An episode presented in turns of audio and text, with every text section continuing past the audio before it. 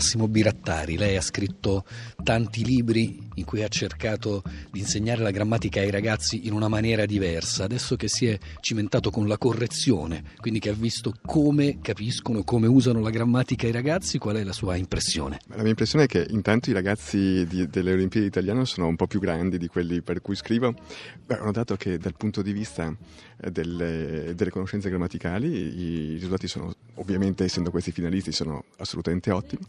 C'erano molte prove, non solamente di grammatica naturalmente in queste Olimpiadi, ma prove di scrittura in cui alcuni hanno sicuramente dimostrato un talento per la scrittura. Io ho letto un esercizio di quelli del biennio. L'impressione è che appunto il livello medio è sicuramente buono, ci sono delle vette naturalmente. Cosa o di cosa dovevano scrivere?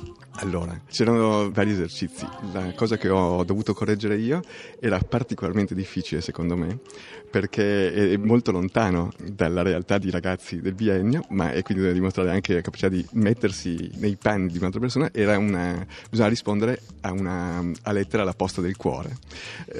Spero almeno per email. No, proprio per un giornale, no? Quindi dovevano mettersi nei panni, dovevano dare un consiglio a una ragazza che aveva troncato il rapporto con il suo fidanzato perché era diventato troppo oppressivo, eccetera, e però voleva rimanere suo amico. Ho notato che i ragazzi, almeno intuendo, erano anonimi, i ragazzi maschi dicevano che avevano sbagliato, che non doveva lasciarlo, mentre invece le femmine dicevano: hai fatto bene, non potevi lasciarti soffocare. Questa è psicologia o sociologia o antropologia. E per quanto riguarda invece la linguistica, le vette a cui lei faceva prima riferimento, in cosa si distinguevano? Secondo me si distinguevano nella capacità di scrivere, in questo caso, di mettersi nei panni di una persona più adulta e di scrivere come avrebbe potuto scrivere, quindi una capacità di immaginare una scrittura anche professionale, perché in quel caso era una scrittura, la scrittura della posta del cuore, è una persona che di mestiere fa quello, e in alcuni casi c'erano proprio gli stilemi, insomma dimostravano comunque di possedere gli strumenti linguistici per mettersi nei panni di un'altra persona.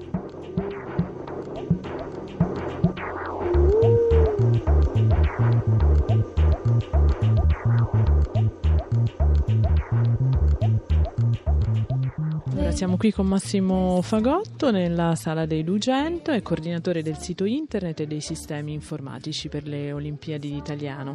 Stiamo aspettando i risultati, però ci possiamo far raccontare che cosa ha fatto esattamente per questa manifestazione. Quest'anno avete ideato una nuova applicazione per giocare con l'italiano. Com'è andata? L'app si chiama Conosci l'Italiano. È nata per una scommessa, l'idea di far giocare anche sullo smartphone le persone, mettere alla prova le persone, non solamente i ragazzi per esercitarsi, ma tutti quelli che hanno voglia di sfidare, di provare le proprie conoscenze sulla lingua. Abbiamo raccolto le domande delle precedenti Olimpiadi e abbiamo costruito un gioco che si configura per il momento in 10 livelli. Ognuno di questi livelli ha 5 domande. Chi supera una certa percentuale di risposte, di correttezza delle risposte, passa al livello successivo. Ha avuto un enorme successo perché siamo arrivati tuttora a 180.000 download, cosa che ci ha fatto pensare che appunto l'applicazione è piaciuta. Stiamo pensando adesso quindi ad una versione migliorativa di quella esistente, con le soluzioni, con la condivisione sui social network, con le sfide tra utenti, con una classifica generale, insomma tutte queste opzioni aggiuntive.